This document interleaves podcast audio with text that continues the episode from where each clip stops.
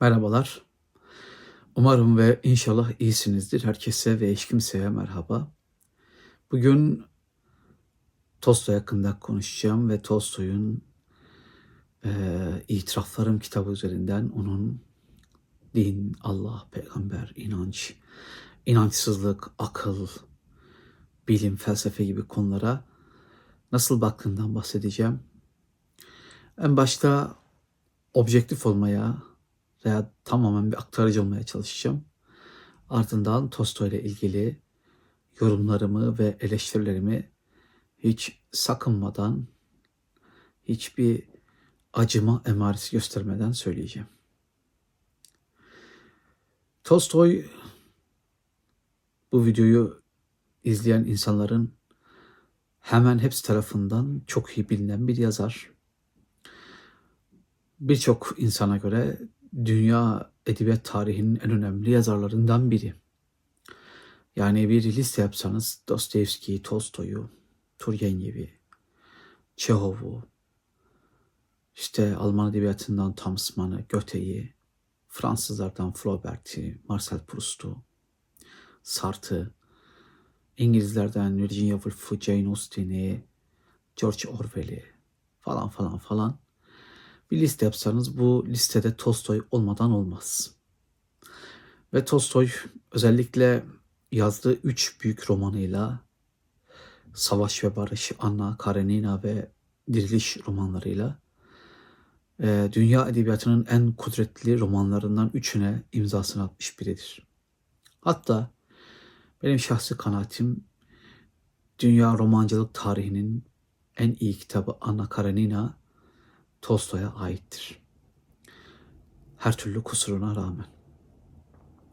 Ve Tolstoy böylesine büyük kitaplar yazan, Savaşa Barış işte dediğim gibi Anna Karenina'yı dirilişi yazan, işte ama göz ardı edilemeyecek olan işte Ivan İliç'in ölümü, Kroçer Sonat gibi, Hacı Murat gibi kitaplarda yazan Tolstoy, büyük romancı Tolstoy'un yaptığı, ettiği, söylediği, düşündüğü, düşünmediği, bildiği, bilmediği, anlattığı her şey ister istemez insanların dikkatini çekmiştir. Ve e, Tolstoy bir Rus'tur.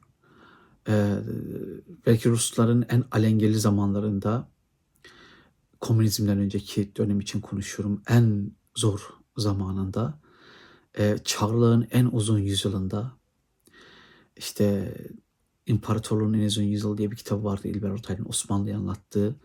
19. yüzyıl anlatıyordu.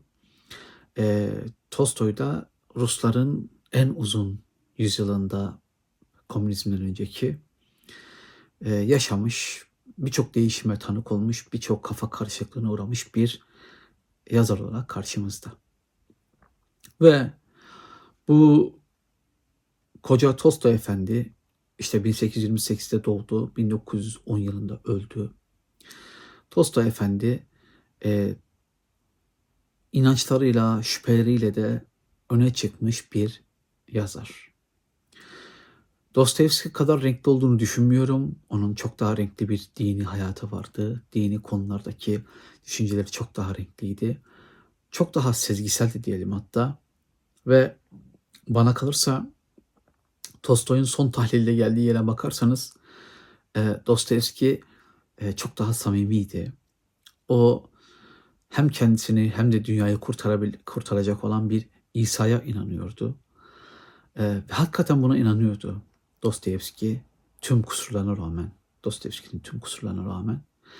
Ama Tolstoy biraz filozof, biraz edebiyatçı, biraz dindar, biraz e, agnostik, belki biraz ateist.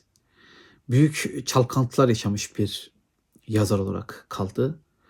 Ama böyle adamların hikmetinden sual olunmaz. İşte e, cahili çok, okumuşu az toplumlarda bir adam bir şeyle ünlendiğinde özellikle zeka gerektiren bir mevzuyla ünlendiğinde işte bu romancılık olabilir, bilim adamlığı olabilir veya siyasetteki büyük yeteneği vesaire olabilir. Ee, insanlar onun hikmetinden sual etmemeye hatta tüm söylediklerini, saçmalıklarını, saçmaladıklarını, saçmalamadıklarını büyük bir hikmete yormaya meyillidirler. E, Tolstoy da biraz e, o büyük edebiyatçı, iyi romancı olmasının ekmeğini yemiştir. E, ben başta dediğim gibi Tolstoy'un İtiraflarım kitabı üzerinden konuşacağım. Video ne kadar olur, ne kadar uzun olur, ne kadar kısa olur hiçbir fikrim yok. Ancak değinilmesi gereken o kadar çok konu var ki e, değinmeden geçilecek gibi durmuyor. E, bu kanal bir edebiyat, felsefe, kitap kanalıdır. Tolstoy bizim konumuz dahilindedir. E, Tolstoy'un inançları bizim konumuz dahilindedir. Çünkü hem bir Rus toplumunu ilgilendirmiştir hem de tüm dünya insanlarını az veya çok ilgilendirmiştir. Tekrar ediyorum. Çünkü Tolstoy öyle ya da böyle tarihin gördüğü en önemli edebiyatçılardan biri. E, kitabımız bilgi, kültür, sanat yayınlarından çıkan İtiraflarım Tolstoy kitabı. Kitap yani 100 sayfa civarında bir şey. 100 sayfadan az hatta. Biraz puntosuyla, sayfa düzeniyle alakalı bir şey. 15-16 bölüme ayrılmış. 16 kısımda ayrılmış. Her birinde konu değiştirmeye çalışmış. Kadar değiştirmiş ona geleceğiz. Bu gördüğünüz kitabı aslında bir dergi yazısı.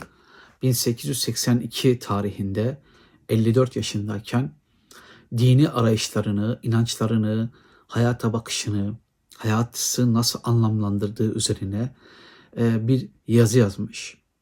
Ve bu yazı sonradan kendisi tarafından düzenlenip, genişletilip, daraltılıp neyse artık e, bir kitap haline getirilmiş. Biz bugün o kitabı görüyoruz. Tabii e, şöyle tarihlendirin 1882 yılını Dostoyevski öleli bir yıl oldu. Mesela böyle tarihlendirebilirsiniz. E, Mustafa Kemal Atatürk doğduktan bir yıl sonra.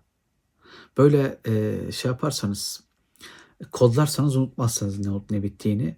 Ve artık e, Tolstoy'un e, yaşlılık dönemleri demeyelim de artık yaşlılığa doğru geçiş dönemleri diyelim. E, bazı yerlerde, bazı kaynaklarda, yorumlarda Tolstoy işte yaşlılık döneminde bunu yazdı falan diyor. Bu yaşlılık dönemi değil. 54 yaş bir yaşlılık dönemi sayılmamalı. Değil zaten. Ama 65 70 75'inde olsaydı ben de size yaşlılık dönemi falan derdim. Ama e, geleceğiz bu yaşlılık meselesi nereden çıkıyor? Niye bu kadar tartışma var bu yaşlılık meselesine? Bunu ayrıca değiniriz.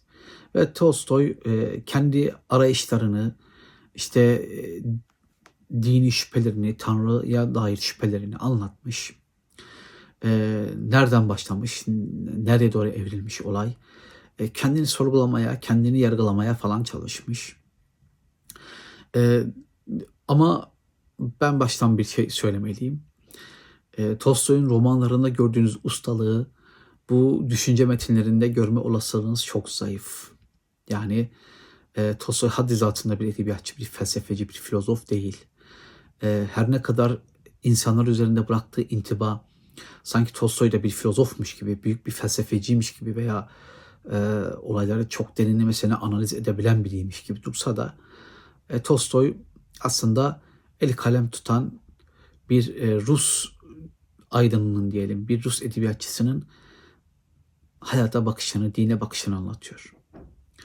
Her ne kadar kendini çok derin düşünen, çok derin analizler yapan biri diye gösterse de kitapta epey sıkıntılı yerler var. Buna da değineceğim. Evet, Tolstoy aslında eğitimi önem veren, ekonomik durumda iyi olan bir ailenin mensubu.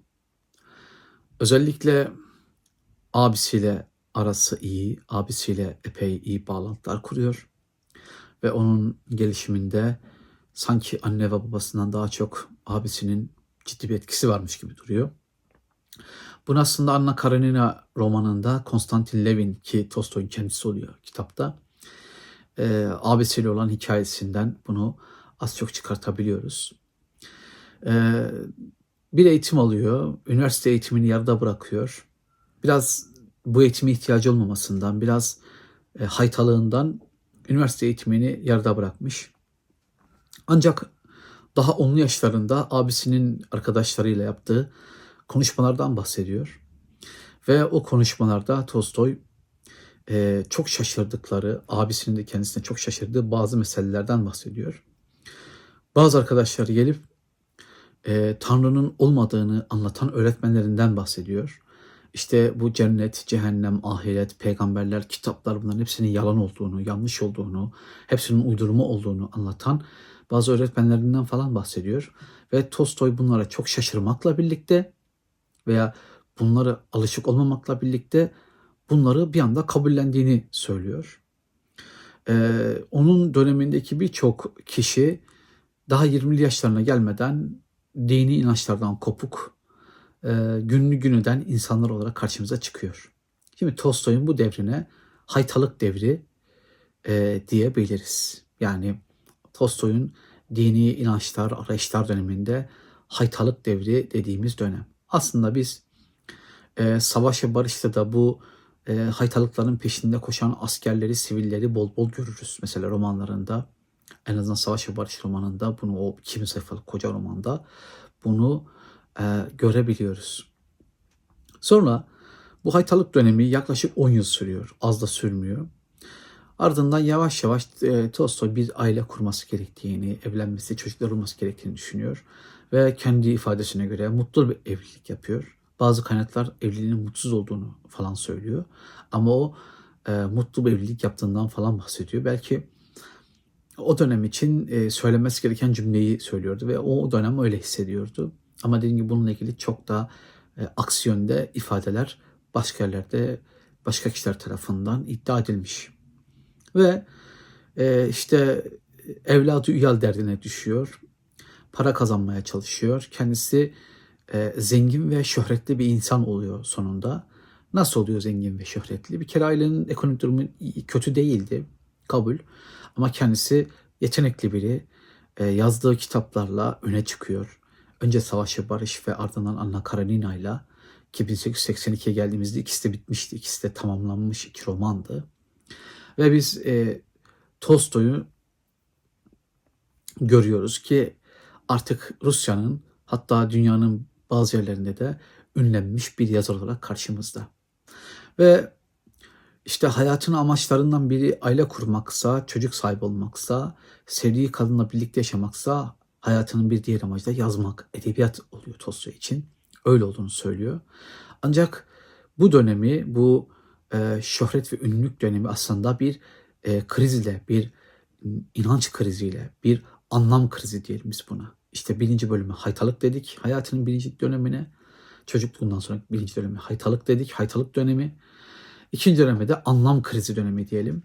Ve kendi iddiası ki bu nereden baksanız 30 yıl sürmüş. Şimdi tarihler ister istemez uyuşmuyor. Yani 20 yaşından itibaren haytalık dönemisiniz 30 eder. 30 yılda şey deseniz anlam krizleri 60 eder. E adam 54 yaşında falan. Yani onlarca yıl süren diyelim biz. Onlarca yıl süren bir anlam krizi dönemine giriyor ki zaten e, bizim en çok kitapla ilgili Tolstoy ile ilgili konuşmamız gereken nokta burası. Anlam krizi. Yani ben kimim? Neden buradayım? Benim amacım ne? İleride ne olacak? Bunların bir anlamı var mı? Niçin bunları yapıyorum gibi sorularla Tolstoy baş başa kalıyor. Evet haytalık döneminde e, cinayet işlediğini, şehvet peşinde koştuğunu, para kazandığını, eğlendiğini, kumar oynadığını, e, çok güzel ilişkiler içtiğini, çok güzel davetlere katıldığını söylüyor. Ama bunun e, tamamen hayvansal e, duygularla yapıldığını, aslında gerçeklerden kaçış için kullanıldığını söylüyor. Belki biraz da o zamanlarında kalsaydım bari bu anlam krizine düşmezdi falan diye düşünmüş olabilir. Ama e, hem her şeye hakim, her şeye sahip olan, işte güzel bir eşe, iyi çocuklara, e, hizmetçilere, topraklara, şöhrete, paraya, e, büyük bir yeteneğe, büyük taltiflere, iltifatlara e, mazhar olan, iltifatları artık kabul e, kabul eden koca bir yazar olan Tolstoy aslında içten içe büyük bir anlam krizinin içinde. Evet, hani o gençlik dönemlerinden itibaren e, Tanrı ile pek ilgilenmeyen, umursamayan bir e, Tanrı'nın olduğunu düşünen, daha doğrusu kendi ifadesi bu, bir mükemmellik olduğuna inanan ama e, peygamberlerle, kutsal kitaplarla, dinle, kiliseyle falan ilgilenmeyen bir kişiyle karşı karşıyayız. Ancak anlam krizi meselesi gündeme geldiğinde e, Sayın Tolstoy bu sefer anlamını aramaya başlıyor. Ancak durumunu bir metaforla, bir benzetmeyle anlatıyor ki bu bir doğu masalı olarak geçiyor. Aynısını e, Said Nursi adlı din adamının e, kitabında da zamanında görmüştüm. Hatta ben okuduğumda ya ben bu hikayeyi ben hatırlıyorum demiştim. Said Nursi'nin e, Sözler diye bir kitabı var. Sonralaştırdım 8. sözdeymiş. Orada da aynı hikaye geçiyor.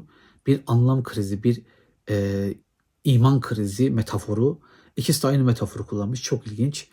Aralarında işte 1882'de Tolstoy bunu yazdı. Ee, Said Nursi 1930'larda yazdığına göre bir 50 yıl falan var. Belki Said Nursi Tolstoy'u okudu. İtirafların kitabını okudu ama Rusça biliyor muydu? Bir ara Rusların elinde esir kalmış ama bilmiyorum. Ama bir doğu hikayesi diye anlattığına göre belki ikisi de aynı kaynaktan aldı. Ne bileyim belki bin bir gece masalarından mı gördüler? Kelle ve Dimle'de mi gördüler? Nerede gördüler? Hiçbir fikrim yok. Ve ee, Tolstoy bir metafor kullanıyor dediğim gibi bu küçük anekdottan sonra. Tolstoy bir e, metafor kullanıyor. Bu metafora göre bu metafora göre işte bir adam var. Bir adam bir çölde, bir bozkırda, çöl diyelim en iyisi. Bozkır olmaz. E, bir bozkır, e, bir çölde bir aslanla karşılaşıyor. E, ve aslan artık bunu kovalıyor neyse artık. Aslandan kaçarken e, bir kuyu görüyor. İşte şans eseri bir su kuyusuna denk geliyor. O su kuyusunun içine atlıyor ve kuyunun içinde derinlerde bir yerde bir sarmaşığa tutunuyor. Şimdi aslan kuyunun ağzında onu bekliyor. Ee, adam bir kafasına indiriyor ki kuyunun dibinde de bir ejderha, bir canavar kendisini bekliyor. O sarmaşığa tutunuyor. Belki bir an düşünüyor. İyi ben bu sarmaşığa tutunursam, bu şeye tutunursam düşmem diye e, yani ejderhanın ağzına düşmem diye düşünüyor. Ama yukarıda da aslan var. Ve bir şey daha fark ediyor ki o sarmaşığı fareler kemiriyor. Bir siyah ve bir beyaz fare kemiriyor. Ve tam bir çaresizlik hali, tam bir yıkım hali. E, Tolstoy durumunu buna benzetiyor. Diyor ki benim hayatım işte buydu. Ölüm bir yerde bekliyordu. Anlamsızlık, işte hayatın geçiciliği, tüm kavramlar bu metaforda birleşiyor. Ancak o sarmaşığın uçlarında bir yerlerde e, bir bal kütlesi görüyor. Bal damladığını görüyor. Hikaye bu ya. Ve o sarmaşığın dibindeki ucundaki e, balı yalamaya başlıyor. İşte diyor hayatımdaki bütün anlamsızlıklara rağmen bana zevk veren şey ailem ve sanata olan tutkumdu, edebiyata olan tutkumdu. Ama sonunda ben onun da geçici bir şey olduğunu, o balın da geçici bir şey olduğunu, balın da biteceğini çok iyi biliyordum. Ama ne aslandan kurtuluşum vardı ne ejderhadan ne de o farelerin kemirdiği sarmaşık e, sonuna kadar dayanabilirdi. Yani tutunduğum yer sağlam bir yer değildi. Ve ben ne yapacaktım bunu düşünüyor Tolstoy. İşte benim halim budur diyor. Eğer ben bir ormanda sıkışıp kaldığını ve ormandan çıkamayacağımı bilseydim problem yoktu. Ama ben ormanda kaybolmuştum diyor başka bir yerde de. Yani Tolstoy bir anlamsızlığın farkında, bir yanlışın farkında. Ama buradan nasıl çıkacağım diye düşünmeye başlıyor. Ve Tolstoy kitabın ilerleyen sayfalarında özellikle 5. bölümden itibaren haytalık dönemi geçti. Anlam krizi dönemi geçti. Ee, artık bu anlam krizi dönemi geçti derken anlam krizi başladı. Anlam krizini yaşadığını fark etti. Artık benim soruma kim cevap verecek? Neden yaşıyorum? Neden bir ailem var? Neden karımla ve çocuklarımı bulmak zorundayım? Neden kitap yazıyorum? Neden para kazanıyorum? Neden halen hayattayım gibi e, sorular soruyor ve bunların cevaplarını bir yerlerde aramaya başlıyor. Ve aradığı yerlerden biri bilim, aradığı yerlerden biri felsefe, aradığı yerlerden bir diğeri de bazı önemli şahsiyetler. Ancak Tolstoy'un ister istemez o dönemin belki Rusyası için, belki onun zihinsel yaşantısı için e, çok iyi anlamadığı veya yarım yamalak anladığı bir mevzu var. Bilimin e, sanki bir hayatın anlamını vermesi gerektiği gibi bir yanılsamaya sahip. İşte bilim diyor bir sahtelik gibiydi diyor. Bilim benim gerçek sorularıma cevap vermedi. Çünkü o sahteydi gibi garip garip laflar edebiliyor. Şimdi sahte ifadesinden daha ziyade işte bilim asıl cevap vermesi gereken şeye cevap vermiyordu. Şimdi ben burada e, tam olarak şunu söyleyeyim. Bilim bir şeyi anlamını değil, e, bir şeyi anlamlandırmaz, bir şey gösterir. Anlamlandırmak tamamen kişinin kendi bileceği iştir. İşte bilim, bilim felsefeyle birleşir. Bilim yorumla birleşir ve insan kendi anlamını bulur orada. Veya işte anlamlar ortaya çıkar. Yani burada e, belki de yersiz bir şekilde e, bilimsel bulgulara, bilim adamlarına karşı bir cep aldığını görüyoruz. Ama özetle bilimde aradığımı bulamadım. Çünkü onlar ben kimim sorusuna cevap vermek yerine işte bana işte hücrelerden bahsediyorlar. Ne bileyim işte e, nedir etrafında atomlardan bahsediyorlar. Elektronlardan, protonlardan bilmem nelerden bahsediyorlar ama e, gerçekten neyin ne olduğundan bahsetmiyorlar cevabını veriyor. Felsefeye geçiyor. Burayı uzat, uzatmak istemiyorum. Felsefeye geçiyor Tolstoy beyefendi. Diyor ki Tolstoy niçinlerime cevap vermeye çalıştı ama sonunda en niçinime cevap vermedi. Ama neden varım?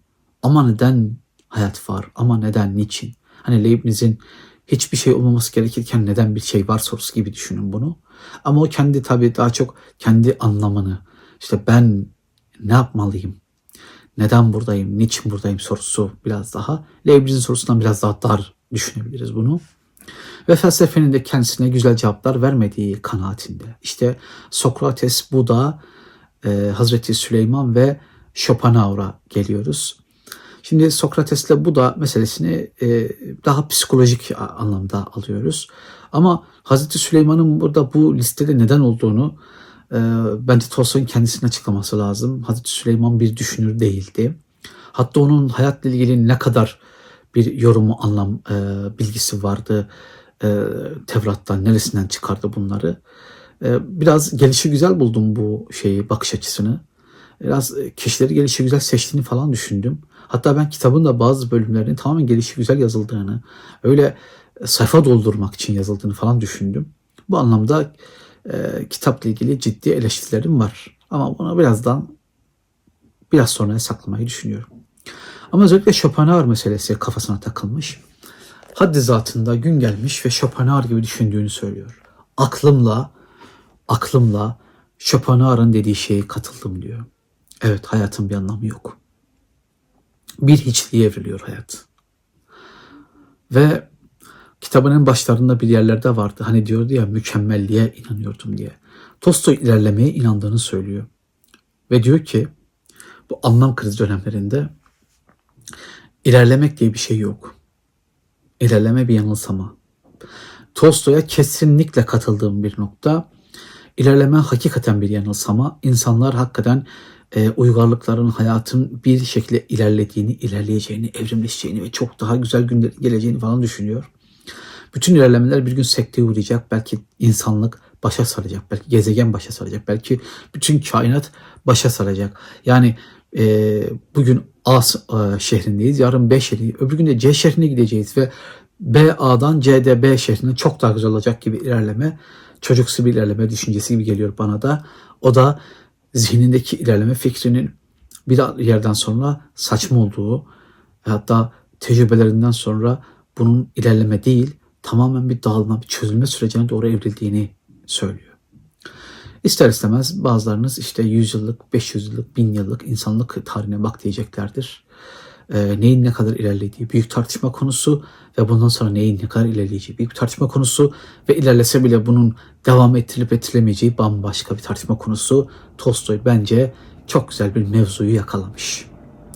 Ve bu ilerlemecilikten e, uzaklaşan Tolstoy bu şeyde e, hep gelecekçi anlatımlarda, geleceğin daha güzel olacağını söyleyen tüm anlatımlarda, bu e, işte komünistlerin anlatımında, bu işte e, dindarların cennet tahayyülünde, bütün dinlerin dindarlarının e, cennet tahayyülünde, öte dünya tahayyüllerinde karşımıza çıkan bir meseledir. Yani e, bir kıyamet kopacak ve kıyametin ardından haklı hakkını alacak. E tabi bu durumda bir ilerleme olmuş olacak. Ama Tolstoy bir mevzuyu yakalamış, pek de öyle ilerlemelerin olup olmayacağına dair şüpheleri var. Hatta artık inanmıyor ilerlemenin olabileceğine. Toplum hayatında e, söylendiği gibi lineer bir şekilde bir şeylerin ilerleyeceğine inanmıyor.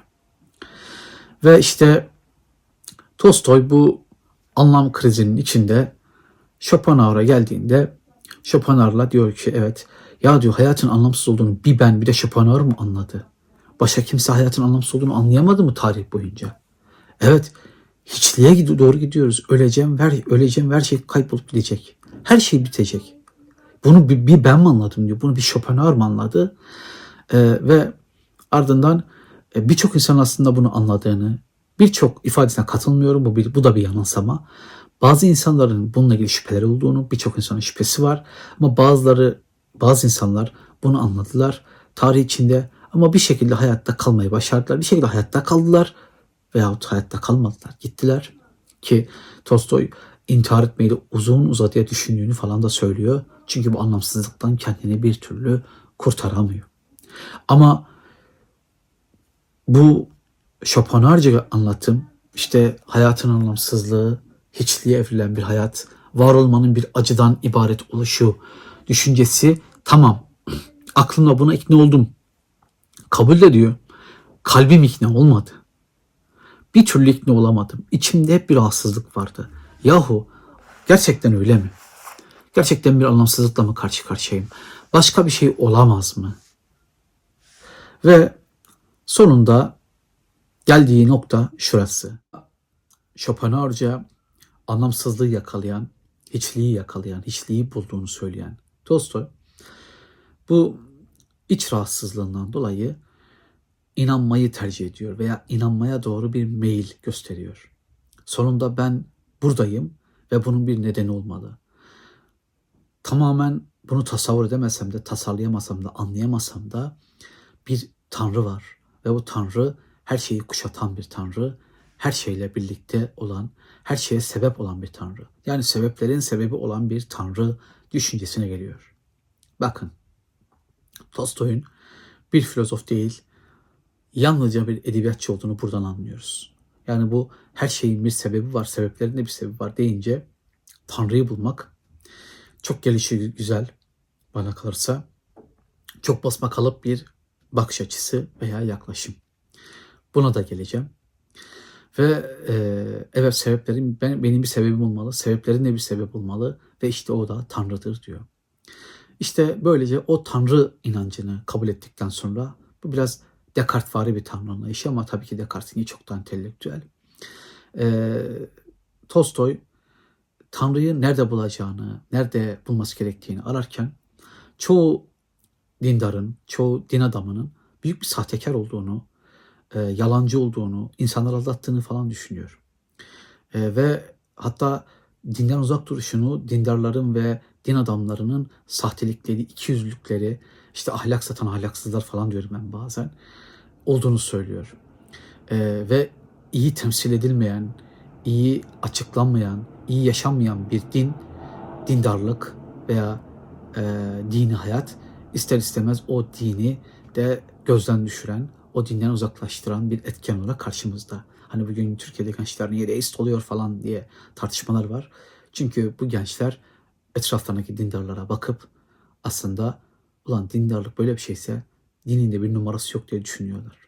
Ve bence haklılar bu konuda. Bu, bu ölçüttür. Tolstoy da bu ölçütü kullanmış. Sonunda eğer din çok güzel bir şeyse bu dindarım diye geçinenlerin ve dindar olduğunu söyleyenler ve dindar olarak yaşadığını iddia edenlerin gerçekten güzel bir hayatının olması gerekirdi. Ama büyük bir aldatmacanın, büyük bir yalanın dolanın içinde olduğuna dair onun da şüpheleri ve eleştirileri var. Bunu da ayrı bir kenara koyalım. Ama Tolstoy dinin e, en güzel görüntüsünü, görüngüsünü bir şekilde köylülerde, fakir halkta buluyor. Onların sade, anlaşılır, yalın hayatlarında e, Tanrı'nın, dinin, e, İsa Mesih'in yolunun çok rahat, çok güzel yaşandığını söylüyor. Bakın din adamlarını 5 kuruş paraya satan Tolstoy e, en basit e, şeyleri, inananları, en basit müminleri yani e, sosyal statü anlamında en basit müminleri, en gariban olanları önemli bir yere yerleştiriyor. Onların sadelikleri onu çarpıyor ve onlar gibi inanmaya çalışıyor. Onlar gibi inanıyor. Ancak e, şunu da düşünüyor. Eğer böyleyse benim e, Tanrı'ya karşı ödevlerim var. Tanrı inancını bir fakir Rus'un, bir köylü Rus'un bakış açısı gibi görüyor da. Onlar gibi inanıyor. Çok sade, itaat eden bir bakış açısına sahip Tolstoy. Evet, Tolstoy sonunda Tanrı'ya itaat ediyor ve artık kilisenin tanrısına itaat etmek gerektiğini düşünüyor. Bu durumda ne yapıyor? Tabii ki kiliseye gitmeye başlıyor. Yıllar, yıllar, yıllar sonra, on yıllar sonra kiliseye gitmeye başlıyor. Şimdi Tolstoy'un hayatının birinci evresi haytalık dönemiydi. Çocukluğundan sonraki dönemi. İkinci dönemi anlam krizi dönemiydi. Üçüncü dönemi ise Tanrı inancını e, sistemleştirme dönemi olarak karşımızda. Evet önce işler iyi gidiyor ancak e, kilisenin içindeki ritüellerin bir grup ritüelin saçmalıkları onun epey canını sıkıyor.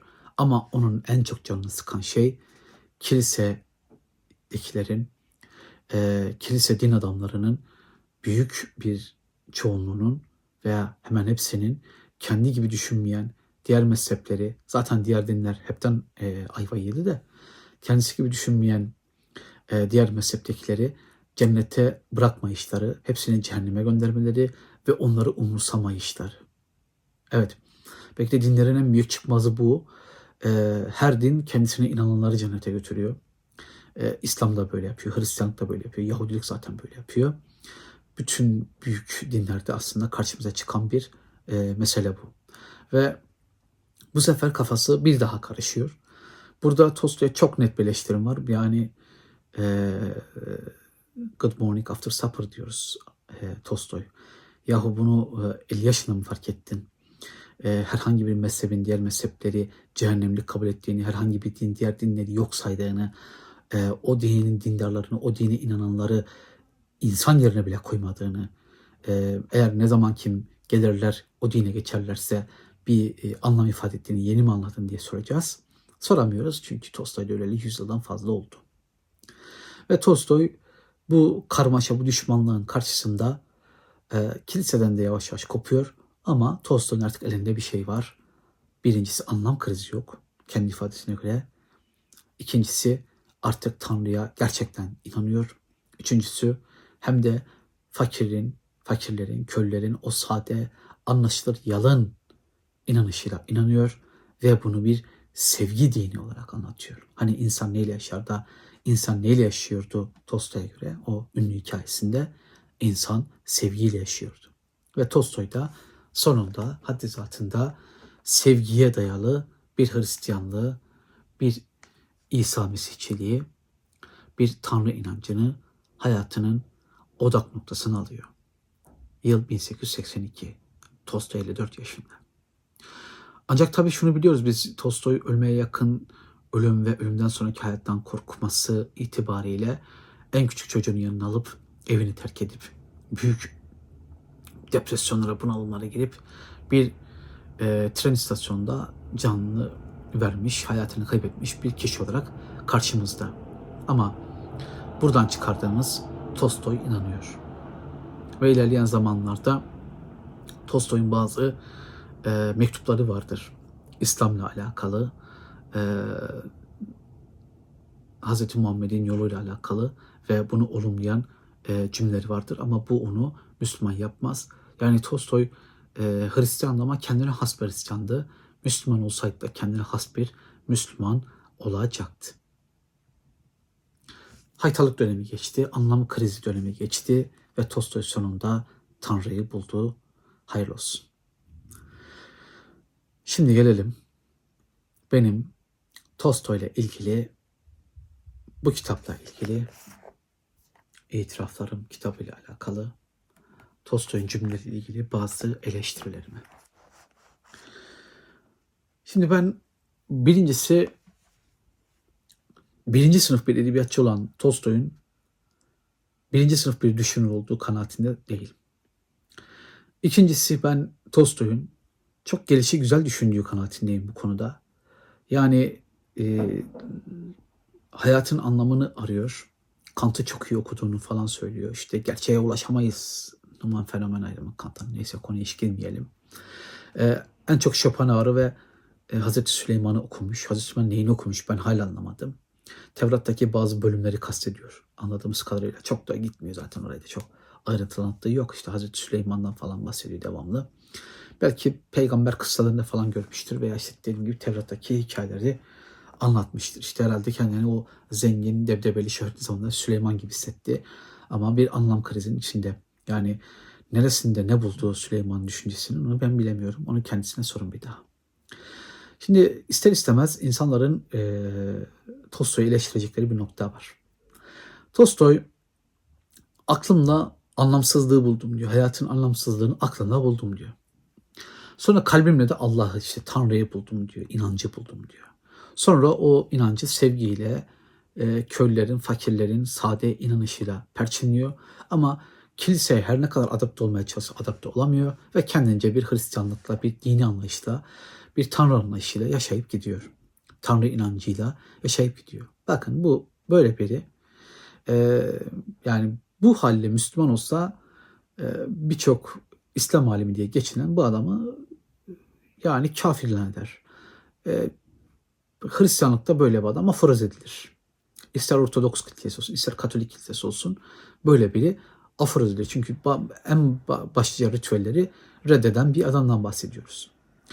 Ancak e, Tolstoy'un içindeki huzursuzluğu dindirmek için, içindeki rahatsızlığı dindirmek için e, çok net bir şekilde Tanrı inancına tutunduğunu, tutunduğunu görüyoruz. Zaten o bunu saklamıyor da o Tanrı inancına tutunuyor.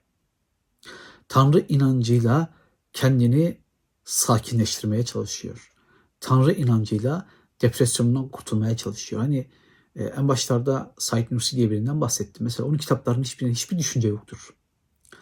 Eğer bunu Risale'ye gönül vermiş Risaleci e, kişiler izliyorsa rahatsız olacaklardır.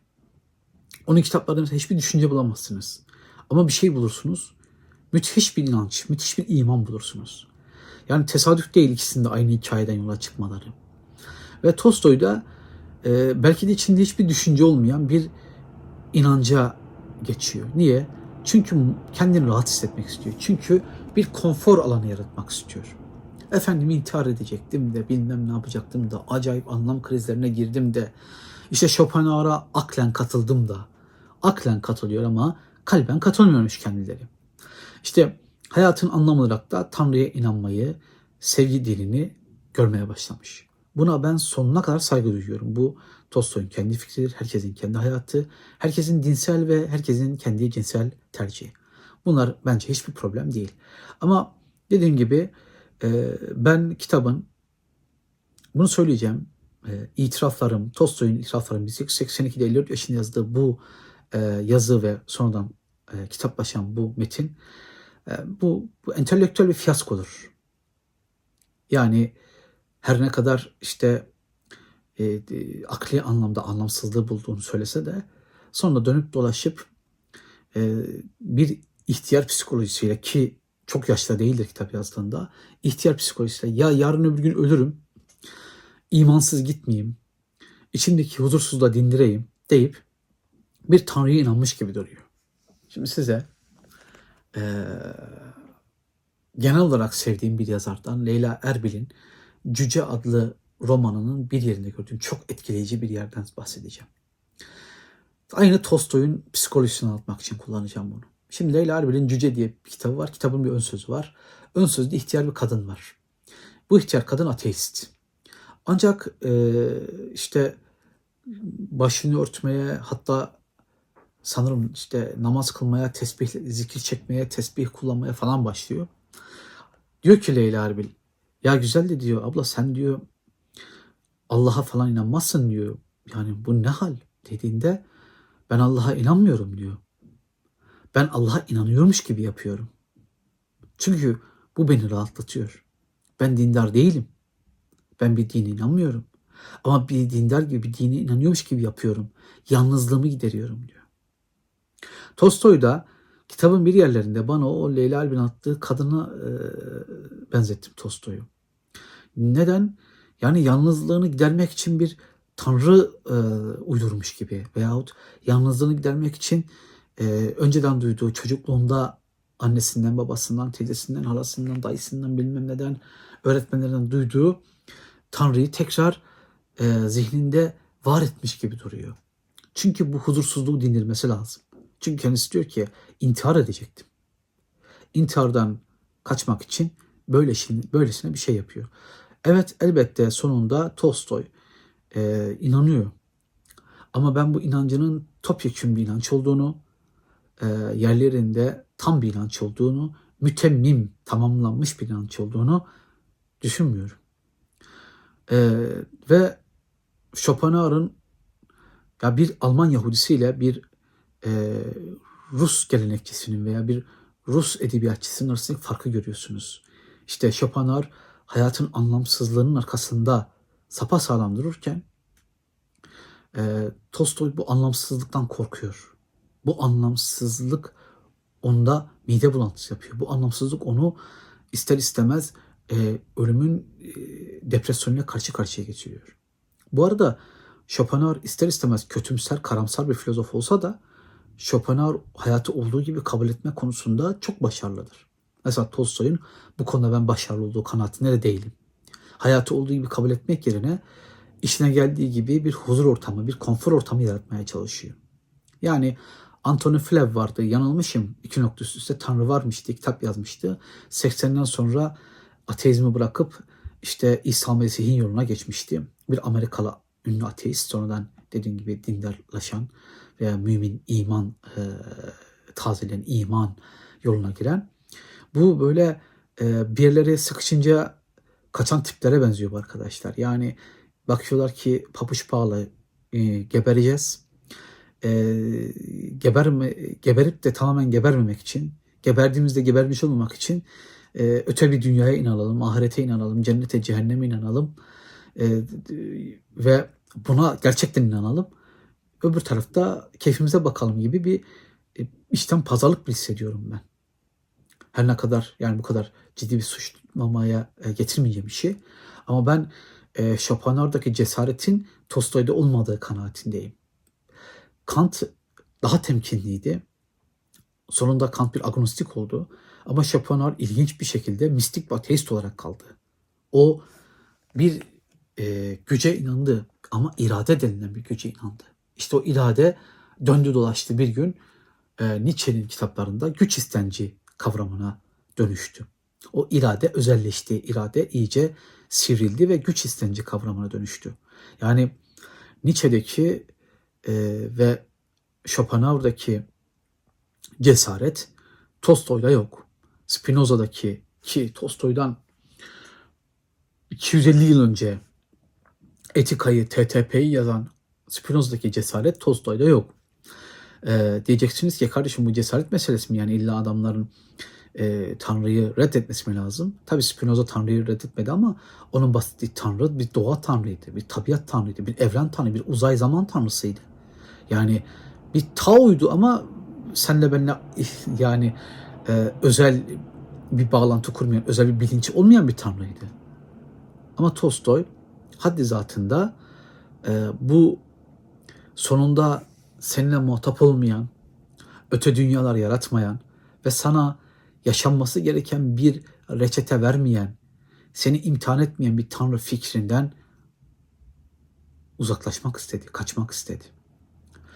Ama Tolstoy hayatın anlamı olarak en son bir yerlerde e, insanlarla birlikte olmayı, insanlara yardım etmeyi, insanlarla e, insanın derdiyle dertlenmeyi düşünmüş ki burası hiç fena bir yer değil.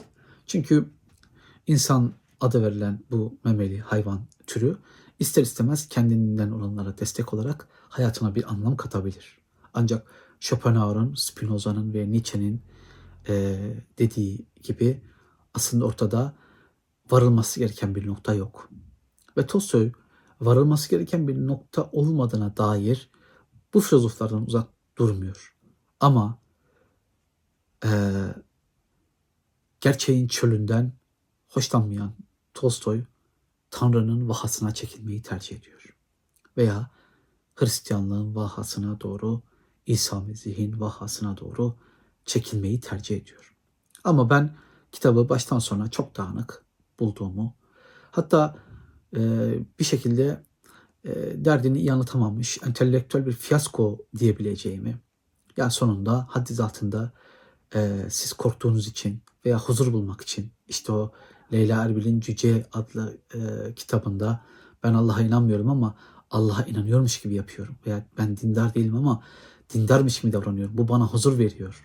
Kendimi yalnız, yalnızlığımı gideriyorum diyen o ihtiyar kadından, o da 80'lerinde bir ihtiyar. İhtiyar kadından Tolstoy'un pek farkı olduğunu düşünmüyorum desem yalan olur. İşte Sayın Tolstoy beyefendisinin yazdığı kitabın bende bıraktığı izlenim bu.